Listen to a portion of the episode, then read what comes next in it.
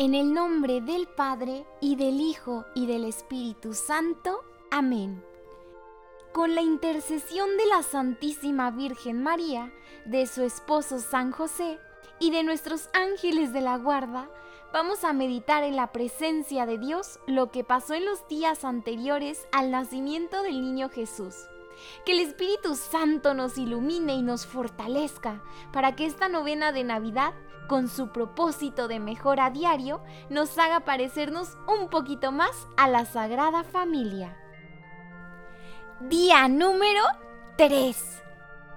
Mientras la Virgencita María y San José viajaban hacia Belén, a veces conversaban entre sí y a veces caminaban en silencio.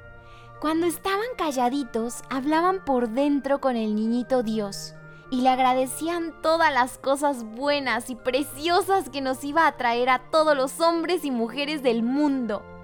También le decían al niñito Dios con todo su corazón, con todos y cada uno de sus latidos, sin que se oyesen las palabras que le querían mucho, muchísimo.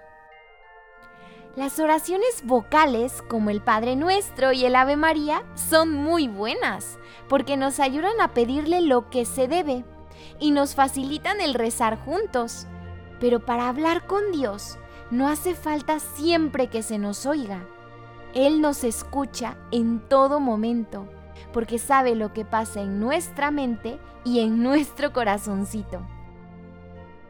Debemos procurar hablar con Dios muchas, ¿qué digo muchas? Muchísimas veces a lo largo del día, la tarde, la noche, cuando trabajamos o hacemos nuestras tareas, al caminar por la calle, cuando jugamos en los columpios o cuando estamos descansando. Nuestra vida es un camino cuyo final, adivinen cuál es. Es el cielo. Si lo recorremos hablando con Jesús, con María y con José, se nos hará bien agradable y el tiempo se va a pasar, uy, volando. Hoy, niñitos, que vivimos el tercer día de la novena, recordando aquel viaje de San José y de la Virgencita María, podemos proponernos mm, hablar muchas cosas con Dios por dentro a lo largo de todo el día, así como lo hacían ellos en lo secreto. Para terminar, ahora todos juntitos vamos a decir, Padre nuestro que estás en el cielo, santificado sea tu nombre. Venga a nosotros tu reino. Hágase tu voluntad en la tierra como en el cielo. Danos hoy nuestro pan de cada día.